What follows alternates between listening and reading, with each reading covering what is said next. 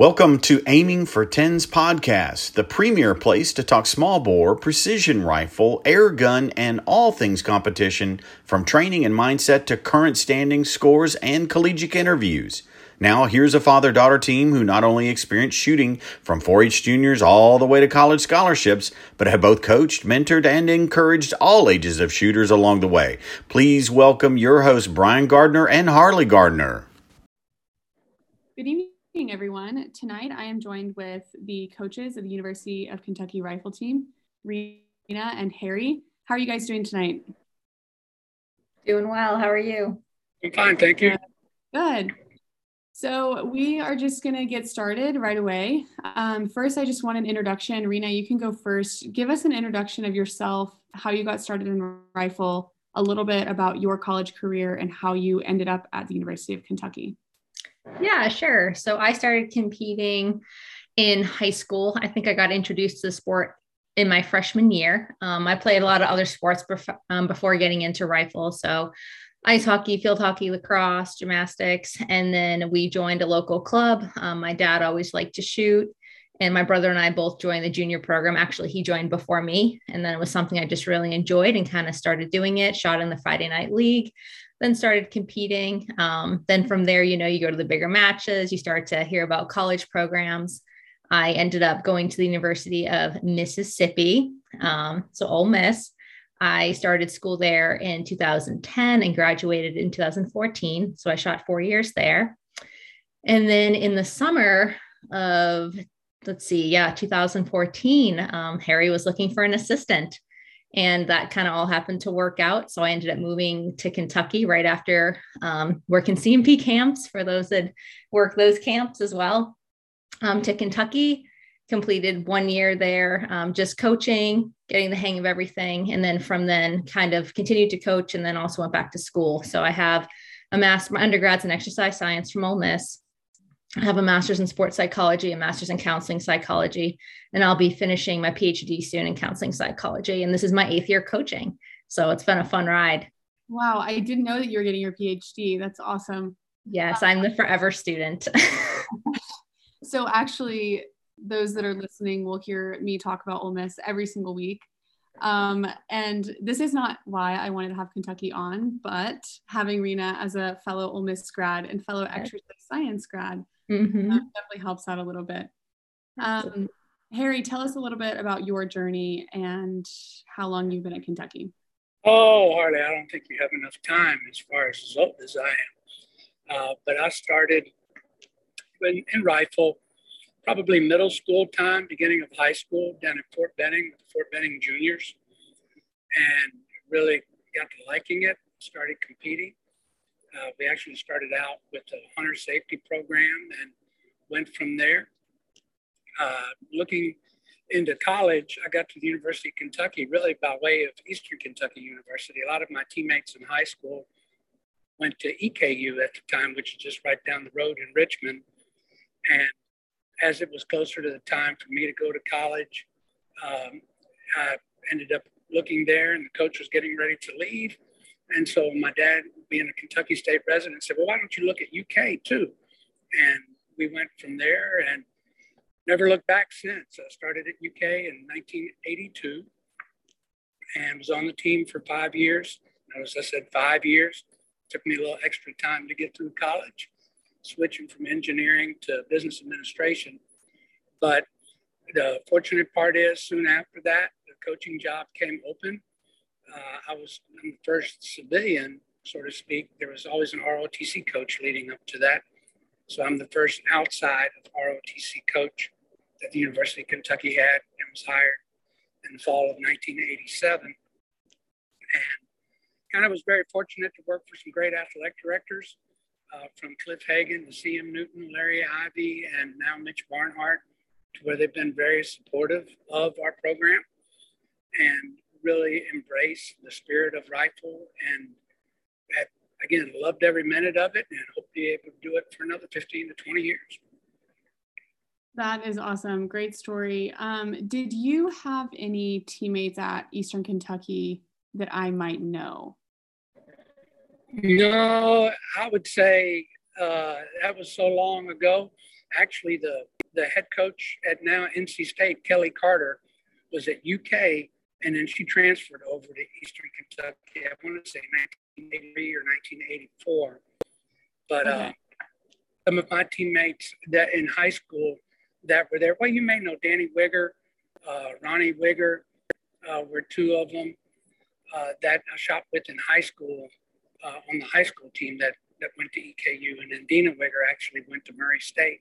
So our junior club was very Kentucky driven, uh, either Murray or, or EKU, because those were the two schools out of probably maybe eight or 10 at that time that even offered athletic aid. During that time frame, Georgia they considered more non-scholarship, even though we had a lot more teams. I gotcha. I recognize a few of those names. Um, I thought there was somebody else that I might know. Um, okay, so thank you guys for the introduction. Tell us a little bit about the year 2018, or I guess the spring of 2018, fall of 2017 at Kentucky. How special was that year? How special was winning NCAA's that year? Um, can you guys kind of, since y'all were both there and are still there, kind of talk a little bit about that year? Uh, well, I can start off first, and then Rena can uh, fill in the gaps a little bit. She's a more detailed oriented person. You know, we were really looking for a culture change going from 2016, 2017, getting into 2018. And uh, we were very fortunate that we had a great recruiting class that came in uh, with Henrik Larsen, Haley Sigmund, you know, being two of the of, of the bigger name people that came into that year. But it was just really unique with the way the team gelled and accepted a lot of changes and really pushed themselves going into the entire season. I mean, Henrik came in and he was a very driven individual. And I think that kind of illuminated to a lot of our, our current, or our athletes' eyes rather, that, you know, in order to get to where you want to be, sometimes you're going to have to go a little bit past where you think you need to go and he really taught the team that, or helped teach the team that, uh, along with some changes. That it was really neat with the way the scores were starting to come together towards the end of the year, from the beginning of the year. Like Haley uh, got our most improved shooter award, where I think her first match she shot maybe 550, 560 in small bore, you know, and then at NC2As, you know, she puts up a mid 580 in small bore. So it was it was a real special moment for sure. I don't know if you want to elaborate on that, Rena. Yeah, sure. No, I, I agree with Harry. Um, bringing in Henrik Larsen was a big move and shifting kind of the culture of our program. Um, but also, we made a lot of changes as far as how we were running things day to day. Um, so, we really restructured our training, which I'm sure we'll get into in a bit of kind of when we talk about what a day in a life looks like at Kentucky. But we really restructured our training, we restructured how we did things, um, we really restructured our communication, our lines of communication um, and really kind of sat down and established a kind of philosophy of what we wanted our program to look like, what we wanted to be known for, what were our pillars of success, um, and really kind of stuck to that. And we're able to get some success quickly, which was really helpful in kind of getting a lot of buy in with the team and helping bring in um, stronger recruits and also people that had a lot of um, potential who, you know, no one was really recruiting or looking at. And then if you were a hard worker and you wanted to get better and you wanted to compete, you could come to our system and our system would get you good. It would help you get good if you could come in with the basic skills and the work ethic. So I think we really developed a system that could challenge more advanced and elite athletes that would come in already at a national or international level. And then it was really able to develop kids who had really great fundamentals, but then maybe didn't have the opportunity to get to that level before entering college. So I think the combination of that really helped us create a program where we could pull a lot of different talent and pull a lot of different things out of different people on the team to succeed. That is a really awesome explanation. Um, I remember being at NCAA's that year and watching Ali Weisz, and it's always special when you get to watch people that you know like winning NCAA's. Like, of course, the rifle community is so small. You're gonna know who wins, and you're gonna know some of the athletes. And it was just, and from what I could see, like was just such a special moment. I think if if I'm wrong, please correct me. I think I remember Harry laying on the ground and doing a snow angel in the confetti um, I think that is that is one big memory I have of that weekend of at NCAA. So thank you guys for kind of walking us through that. Um, so moving into some school specific questions. The first one that we always like to ask, because this is a big question, I think I even had as a recruit, is y'all's campus or is y'all's range, excuse me, is y'all's range on campus or off campus? It, it's on campus. Uh, it's located more towards the middle part of campus. So how about how far of a walk is it for the student athletes from their dorms or from their classrooms to the range? Yeah, typically, pending a lot of it, you know, depends upon what you major in, but the majority of the time, it may be a few hundred yards from most of the classrooms, uh, and then probably the opposite direction, maybe five, six hundred yards, uh, maybe quarter of a mile, a little bit more than that, of um, uh, from their dorm. I mean, they the dorm is very close on the other side of the student center, and then you have the range, and then so it's pretty much a dorm, student center, range, classroom. So it's one path to get to where you want to go and start the day that way. Nice. Rena, can you talk a little bit about which NCAA division Kentucky is in? And in your opinion, does it does Division One or Division Two or even Division Three impact recruits' decisions on where they go? Yeah, for sure. Um, so the University of Kentucky is a Division One program. So we're in the Power Five conference, and then specifically we're part of the SEC. Um, for rifle, we're part of the GARC conference, but we also have to follow um, SEC rules um, along with Ole Miss for the solo two SEC schools. Um, so as far as division level goes, I think what people really need to understand about it is it really determines the size of the school, right? So then typically the size of the school is going to correlate to the amount of money and resources. I am not super familiar with Division three and Division two programs in rifle um, because most of them are Division one. Um, but I would say that pretty much when you're looking at that decision, it's what you're looking for, right? Um, if you look at any Power Five school that has rifle, so when I say that, Ole Miss, Kentucky, Ohio State, Nebraska, we're all basically going to have the basic kind of standard package. And what I say by that is you're going to have access to a weight room. You're likely going to have a strength coach assigned to you. You're going to have access to athletic trainers, tutoring, academic support, and some of the stuff we may get into a little bit more. But we're all kind of that standard package. And now, when you start to kind of go to division two and division three i'm not sure as much as how what that packaging looks like um, so i would say that's kind of the big piece if you are looking across divisions the size of school size of athletic department and then obviously the level of resources that come with it so I'm not sure if I even answered your question. you did. You did. So the only reason I asked that question is because mm-hmm. I spend a lot of time with high with high school athletes mm-hmm. and they are so focused on I want to go division 1. I want to go mm-hmm. division 1. And so in rifle it's a little bit different where division 1 and division 2 they don't really differ too much besides a mm-hmm. few recruiting here and there. So I just want to ask because I think some parents even get caught up in oh if they have a sibling who's trying to play football in college. It's way different than rifle, you know? So oh. I just to, I just like to ask and get a coach's perspective on that. Yeah, no, for sure. And I think that's really important. I think we can get hung up on the division level a lot because it's kind of like, oh, I want to go play D1. Like that's really important to some people. Like, let's go be D1 and do the D1 thing. And then, you know, let's just shout out Alaska right now. I mean, they're a D2 school and they're kicking butt this year and putting up huge numbers, setting NCAA records. So I think, yes, division's important, but the biggest piece is fit. And I think people can fit in many different places. So I caution people when talking about the division piece, really, you should be looking at fit and what's going to be a good home for you to make you better as an athlete and a person. Yeah, absolutely. I agree with that. You know, and I think also when you when you look at the division part, is in the in the big sports like football, basketball, you know, there's the obvious TV part where, you know, just to throw in there for our national championships, we're across the board divisions. So everybody, D2, D3, D1, all compete for the same championship. Where, you know, in the other sports, there's a different type of format versus, you know, football having the playoff system at D1. And then when you get down to D2 and D3, you know, there's also a playoff system, but a whole lot more people in it. So they compete for separate championships as well. That's a really good point. I forgot about that. Yeah, that does that makes a lot of sense. And I don't think anyone really has given that answer. So that's that's good. It's a good piece of advice. So Rena mentioned Kentucky is in GARC, Great American Rifle Conference.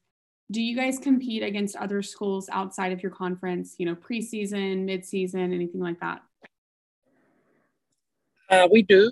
Uh, you know, a large part of it depends upon um, availability as far as the other schools, whether it's at their location or our location, uh, team size, uh, the budget in, in, relationship to where we have to travel. You know, the conference is pretty big to where you have, you know, you pretty much go from Mississippi to New York and, you know, then down to North Carolina. So that's a pretty big triangle. So I think a large part of it varies just on our travel availability. We do compete outside the conference as well. Uh, you know, we've gone to UMass or up to Air Force. Uh, we've gone up to Alaska, you know, to compete against them. And so, you know, whether it's preseason or even during the season, is trying to put a very competitive schedule together to get our team ready for the ultimate, which is the conference championship and NC2A championships. Yeah, that makes a lot of sense. I think, and again, this is just going back to other sports and and how they compete. You know, preseason they compete every every against a lot of people out of conference, and then once they get to their conference or their district or whatever, you know, it's only the people in that district or conference. So I just like to ask that because you know some people, like I said, they don't know rifle as well as others, and and they're going to be unaware of that. So okay, switching gears a little bit whenever freshmen get to the University of Kentucky, um, do they are they provided with a suit? Is that something that you guys try to provide every single freshman or every single athlete that you guys get with? And then is there any other gear that you guys provide to them if they don't have it? Uh, we typically try to help them out as much as we can early on. I mean, you've gone through the process of the suit itself, and sometimes depending on when we know the athlete, you know, the size of the athlete and the availability of the suit uh, from the time that you take the measurements until the time you get it, unfortunately, sometimes can be a very long time. And so we do try to do that, you know, depending on budget constraints, uh, and also help them out with other equipment, you know, that they can use that's in the team inventory, whether it's extra butt hooks, riser blocks, sights, you know, things like that. We also have an inventory sometimes of, you know, different guns if they're looking at switching a gun or something else is broken and they need a, a loaner per se for a period of time, or we feel that you know they would perform better with a gun stock that is a little bit more suited to them in comparison to what they have. So we try to get them into the best equipment possible for them to be as successful as they can. Nice. Um, Rena, can you, since Harry claims that you're more detailed oriented, can you walk us through a day in the life of a student athlete at Kentucky? Kentucky or rifle student athlete? Yeah, for sure. Um, so I'll give you kind of our Monday, Wednesday, what that schedule typically looks like, and then I'm going to do Tuesday, Thursday together. Um, so as far as Monday, Wednesday, Friday, we typically have the range open with coaches on the range from 7:30 to about two. So on Monday, Wednesday, Friday, you get to pick your training block, about two and a half hours. Um, our crew tends to like to train in the morning. We seem to really like that 8 to 10:30 window um, but you get to pick. That way, you get more flexibility on those days to schedule your classes. Then, as a group, we work out together from 3:30 to 4:30 on Monday, Wednesday, Friday. Um, so that includes anything from lifting to different, you know, um, kind of prehab rehab exercises, um, cardio. Sometimes we're pushing sleds, sometimes we're riding bikes. So all sorts of fun stuff. So it's really important that we do that as a team because um, those are three hours a week that we're guaranteed to all be together. And then on Tuesdays and Thursdays, we typically train in the morning together for about two and a half, sometimes three hours. Um, we always like to say, at least when we get going into season, that we kind of compete on Tuesdays and Thursdays. So that's a time for us to all be together on the range again. But it's also a time for us to be able to do things like finals or certain drills that require just more than one person.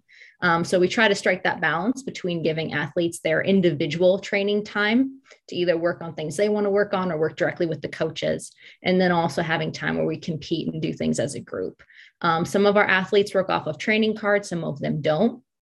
Um, so what I mean by a training card is sometimes people will say, Hey, I want to sit down. I want to map out what we're going to do Monday, Wednesday, Friday. You know, I want you to help me. I want you to come up with different things. These are my goals. And we'll sit down and create that structure for them. Others like to do that on their own um, or they you know go day by day so we try to really get at everyone's style of training um, but also keeping some structure and keeping everyone moving towards their goals Um, so so far that's worked pretty well for us. It seems to be a good balance. And then of course on you know weekends we travel and whatnot. Typically Friday practice will be very light, or it will drop off if we need to fly or bus somewhere. Nice, very very detail oriented. I can see. Thank you for that. Um, do y'all have any requirements for your student athletes as far as tutoring or tutoring hours, mm-hmm. study hours, things like that? Yes. So um, we typically, as a freshman at the University of Kentucky, we, we require eight study hall hours. Um, so we want you in CATS as our academic support center. We want you in there studying. Um, tutors can count for those hours. So typically, when you come in as a freshman, you're going to have a tutor for every class you're in. And then depending on how you you're doing in that class at about midterms, we can discuss either dropping that tutor or if we need to pick up additional tutors um, for a specific class. So typically, our athletes, you know, they're freshman year are probably spending spending between eight and 12 hours in cats a week. Um, and then as you kind of get the hang of school and you have a certain gpa um, you'll get dropped off of your study hall hours and you have more freedom to come and go as you want. Um, we're also assign a mentor to you your freshman year we've actually had a lot of athletes keep their mentors. Um, so our, their mentors are housed in cats and they're pretty much to just help them make sure they have their schedule panned out, make sure they're doing well, make sure they're not getting behind on things. Also providing some support um, so I think that's really helpful. And um, you know, I guess one positive thing that has come out of COVID is that we've also been able to move a lot to online tutoring. So which is great. So when we travel, sometimes if you have a tutor, you don't always have to miss it. It may not always be the most fun thing doing your tutor in the Atlanta airport, but you don't miss it and you get your schoolwork done. So as far as cats, we're pretty strict with that. If you drop below a certain GPA, we're going to put you back in to cats hours, regardless of your sophomore, junior, senior. So, you know, academics needs to be your number one priority. You know, we have a saying shooting doesn't come second, but academics comes first. so it's on you to find that balance. Um, so between classes and cats, on top of training, you're pretty busy every week. It's definitely a full week.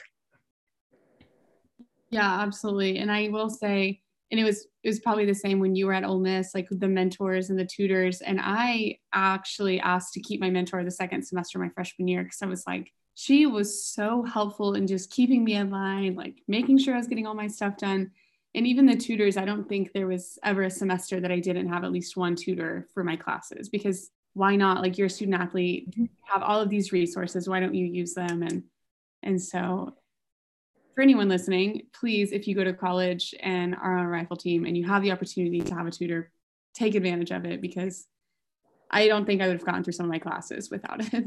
Exactly. And sometimes, especially if you want to go to grad school or pursue different things that require extensive education, you know, if you can get an A instead of a B, that's a big, that's a big thing. All those small little steps you can take to being close to perfect when you come out can really help you either get into grad school or dental school or med school or wherever your aspirations take you professionally.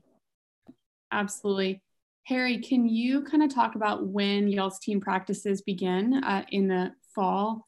And then when your last match of the fall is, and then your first match of the spring leading up to NCAA's? Sure. Uh, the NC2A lets us split our season up to where we have really two blocks fall and spring, like we just mentioned. Days. So a lot of times, what we will do is count back from the NC2A championships and the conference championships, you know, and look at see where the breaks are in relationship to the holidays, but typically in the fall, it starts right around Labor Day. Uh, that way, it gives the athletes a little bit of opportunity to come in, get the cobwebs off things, kind of especially for the freshmen and even the sophomores sometimes to get acquainted with campus, because typically they roll into campus towards the end of August. And so it gives them about a week and a half, two weeks to do that. And so we start the 20 hour week training block, typically around again, Labor Day. Uh, we like to start competing somewhere around the first part of October, maybe the second weekend. And then we will go until probably the weekend before Thanksgiving, which you've been there many times. After that is Winter Air Rifle, which is the Air Rifle National Championships, uh, which used to be held in Colorado, now is in Ohio and Alabama. And then that kind of concludes the fall season. And then starting up in the springtime, we typically come back few days after New Year's, have a training camp to where we can focus just on shooting because classes haven't started yet uh, and kind of get reacquainted with what we were doing in the fall and correct some things that need to be corrected. And then we go right into competition from that point. So literally after training camp within a week or so, you know, we start competing pretty heavy because then we're on very limited weekends leading up to the NC2As and the NC2A qualifiers, along with the conference championships. After NC2As, we kind of wind it down a little bit for the older ones. And when I say wind it down, of going out of the 20 hour a week uh, training session, and a lot of it becomes more voluntary. We go into the eight hour a week period. But, you know, on the flip side, the younger athletes, you know, have aspirations of going to junior Olympics and seeing success there. And then the older athletes that are on national teams will also come in and train a lot. Uh, you know, even though it's in the eight hour block because they're trying to make national teams and go into World Cups. So it's hard to say that there's a, a real downtime in terms of the training part. It's probably more just on the level of intensity from one part of the year to the next. Right. So since you just mentioned um, World Cups and all of that stuff, I'm going to back up a little bit. So we, you guys have Will and Mary Tucker, um, kind of competing here and there internationally this this fall, from what I've seen. Do you think that that has really impacted the team's dynamic with them being gone so much? I mean, I'm sure the university and their teammates give them so much support for being gone. How do you guys think that impacts the team dynamic, and or does it impact the team dynamic? I think it you know, and Rena, you know, kind of chime in there when I'm, I'm getting a little bit long winded. But, you know, the team really focuses on the team. And so when there's, you know, certain elements that are gone, there's definitely that void. There's no doubt about that. Uh, but yet, you know, the pride factor of the team for just their success and the things that they have done, you know, also puts the team in a situation where they're really working hard and pushing hard to carry on, you know, because, you know, whether Will and Mary are off shooting a World Cup or if they slip and fall on the ice, you know, unfortunately, they're not there. And so, you know, it gives somebody else the opportunity to step in and perform or work towards performing at that high level from a just interaction standpoint. You know, Will and Mary definitely bring a comfort zone because they are such strong athletes that lets, you know, the rest of the team kind of do what they feel comfortable in doing when they're there competing. But I've been real proud of how they responded this year with Will and Mary being gone. Sometimes, you know, the Ole Miss match being one, you know, both you guys being Ole Miss alumni. Uh, you know, but on the flip side, you know, we're Kentucky Rifle. And so we have to move forward regardless of, you know, who's there and who's not, because we welcome the opportunity for the athletes to go and compete at the highest level. And unfortunately, sometimes scheduling conflicts, you know, there's no way around that. So I don't know Rena, if you want to elaborate a little bit on that. Yeah, I think that's a really good question. And I would say it definitely affects things, right? Like we're not going to sit here and go, "Oh no, it's peaches and cream" when we have people all over the place. And I think not only like international travel has been a challenge this year, but also COVID, right? Because as soon as you like get a sniffle, you need to go to the trainer and then you have to get COVID tested and you're out for 2 days while your COVID test comes in, right?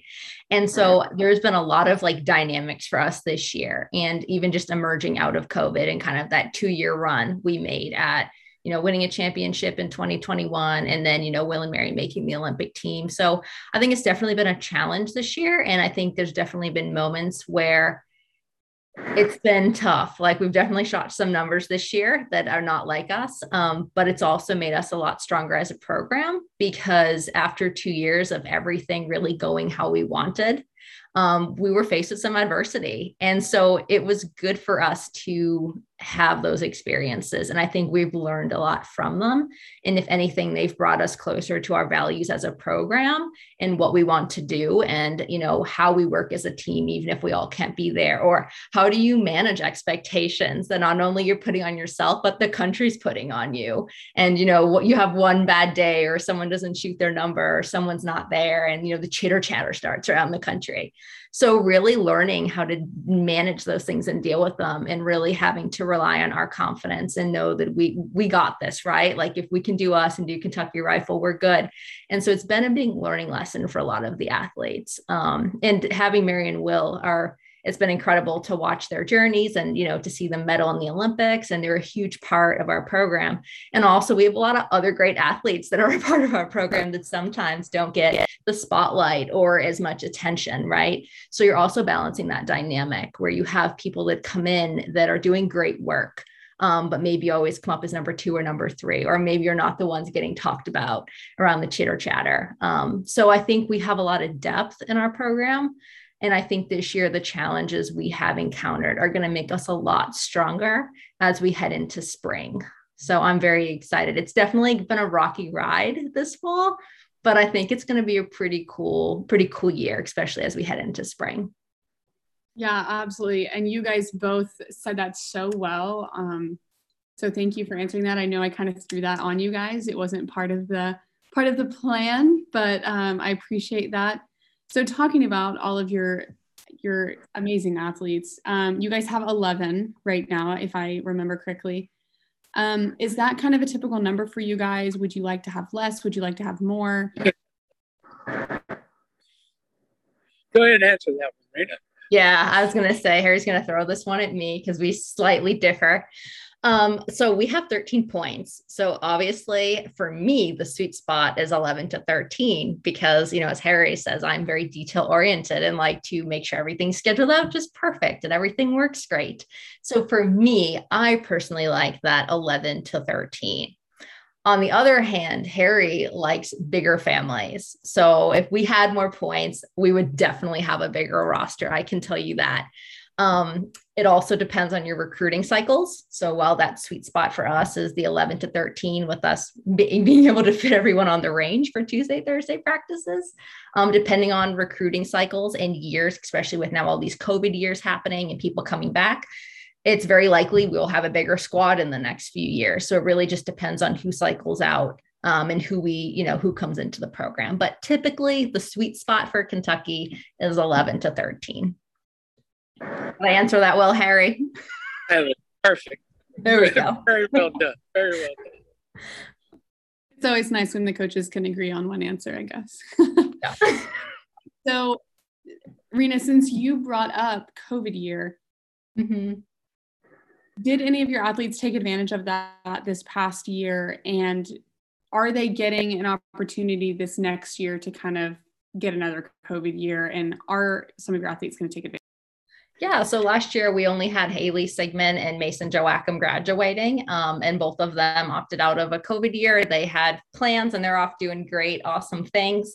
Um, we do have athletes on the team right now that are eligible for a COVID year. Um, however, I will not share who will or who will not be staying at this time. That is. Okay, so do you guys, and this is completely switching gears again does y'all's school or does Kentucky Rifle have a sports psychologist that is provided for your athletes? Do you work with anyone outside of Kentucky? Can y'all talk about that a little bit? You want me to grab this one, Harry? I'd say yeah, I'm going to throw that one right.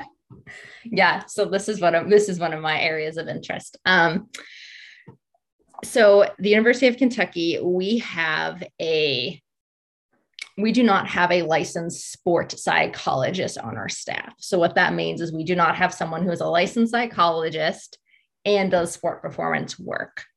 Um, however, we do have Dr. Cormier, who is amazing, and he went to the um, West Virginia University and has his PhD in sport performance and is a licensed counselor. And he spends 50% of his time in athletics, and he is also the director of our um, master's in sports psychology program. So he is incredible, and he works with our team. Um, we do some team stuff with him on and off, and then the athletes have access to him to schedule kind of individual performance related concerns concerns. He can also do a little bit of that kind of more mental health, overall well being. Um, so he can tackle a little bit into that. But if we have athletes that kind of need more support as far as like mental health or like kind of keeping maintenance when some other stuff they have going on, then we typically um, outsource to our, our uh, university counseling center where we set up kind of alternative um, arrangements for that. And then we have a psychiatrist who works in athletics um, part time to help kind of manage medication if that's needed. So we have, I don't want to say it's a wonky system because it's not a, it's not wonky, but it's not the typical system you will see at some other schools. Um, it works well for us. So far, we've had good success. Um, with me, I came from Ole Miss, so I had the amazing Josie, you know, Dr. Nicholson. Um, so that was kind of the model I came from. So it took a little bit of adjusting when I got here as a coach. Like, what do you mean we don't have a Josie, right? Like everyone needs a Josie in their life. But then um, I actually got to know Dr. Cormier before he was in athletics because I approached him and was like, hey, you want to mentor me as a master's student and teach me how to do the sports like thing? And then from there, as he got established in the at the university in our kinesiology department, he ended up kind of coming in and working with athletics and had a contract with them. So we are beyond thrilled to always have Dr. Cormier. He's done great work for us, um, works closely with our team. He's been a huge impact. So as far as sports psychology resources, we definitely have them. We use them a lot. Um, as far as other resources of just like maintaining stress and learning how to decompress. And, you know, we all come into college with different things. We have resources for that as well. Nice. I guess I didn't really, we asked that question a lot in all of these interviews. And as you said, like we have Josie or I, we had Josie whenever we were at Ole Miss. And, and so you don't really, I guess I forget that other schools, and especially because in my opinion, like Kentucky and Ole Miss are so similar because they're in GARC and they're SEC schools and and so they're so similar, but also so different in that aspect at least. So that's awesome to know. Yeah, it is. It's so interesting because, like, at least far as like my knowledge, like Ole Miss and Auburn, and I think like LSU kind of have a similar model, and then like us and Tennessee have a similar model. So there's like no standard model when it comes to it. So yeah, that is one thing that I would say Ole Miss and Kentucky differ on a little bit is their kind of approach to that. Yeah, absolutely. Okay, Harry, can you, we're going to talk about recruiting a little bit. Can you kind of tell us when you think, in your opinion, junior athletes, like high school athletes, should start reaching out to coaches? Like when you want to see their resumes, how early you want to see them? You know, it's always, you know, the rules kind of prohibit communication between, you know, the, the juniors and the college coaches. And so a lot of times, you know, I'll receive emails from freshmen or sophomores, and then two or three years later, like, man, you you just never responded or you never did this.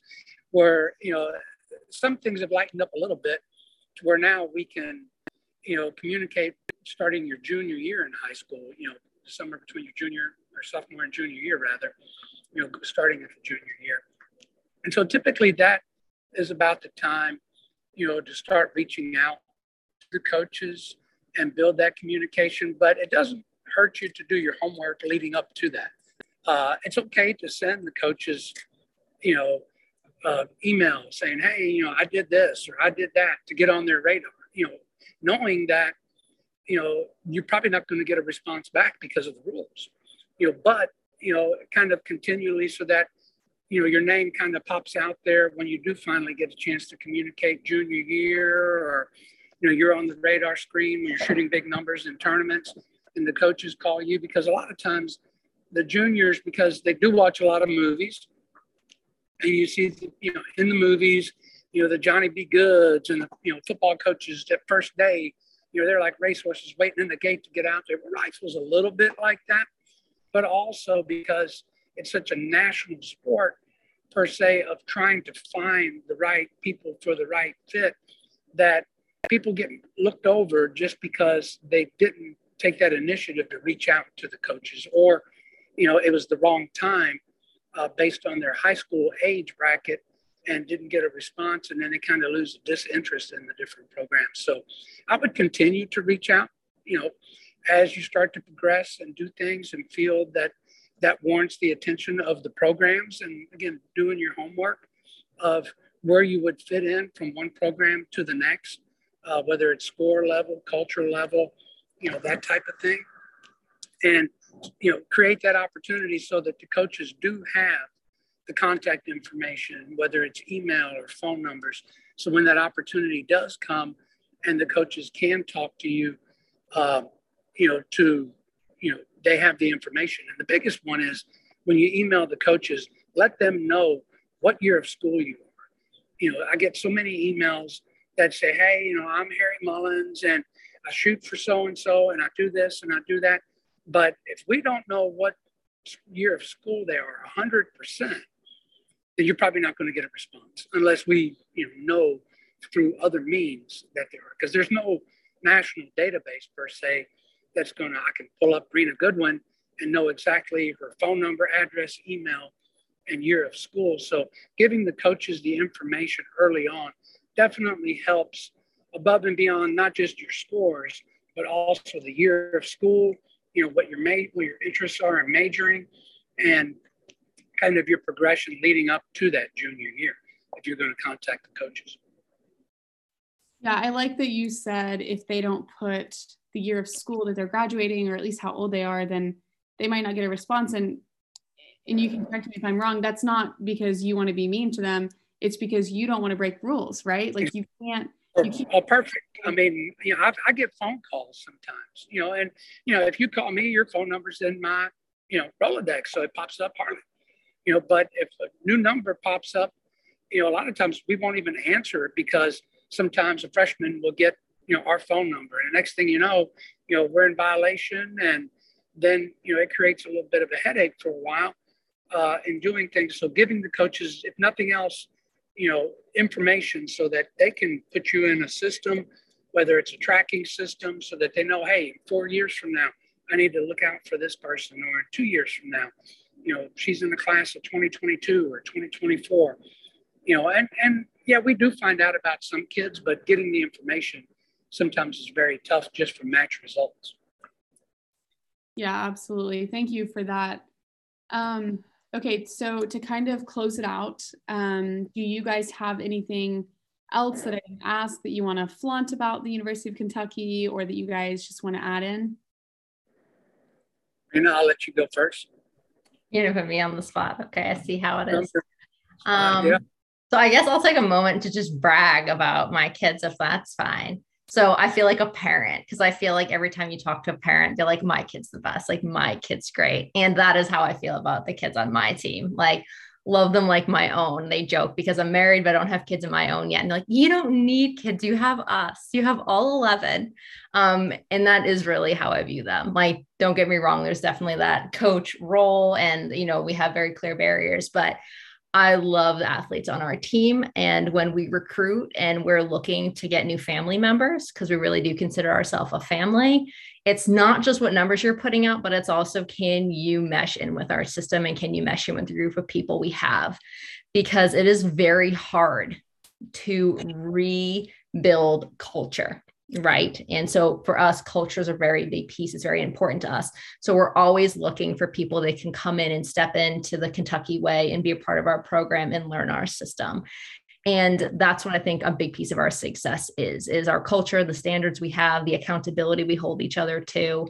And i just i love that's my favorite part of my job. Like winning championships is cool. Don't get me wrong. Like having rings is awesome. Like those are huge memories and milestones to never forget but the pieces I love the most is like our day to day practice. Like someone tells you a funny story, someone rats someone else out and tells them what they did. And they're like, Coach, you won't believe what so and so did the other day.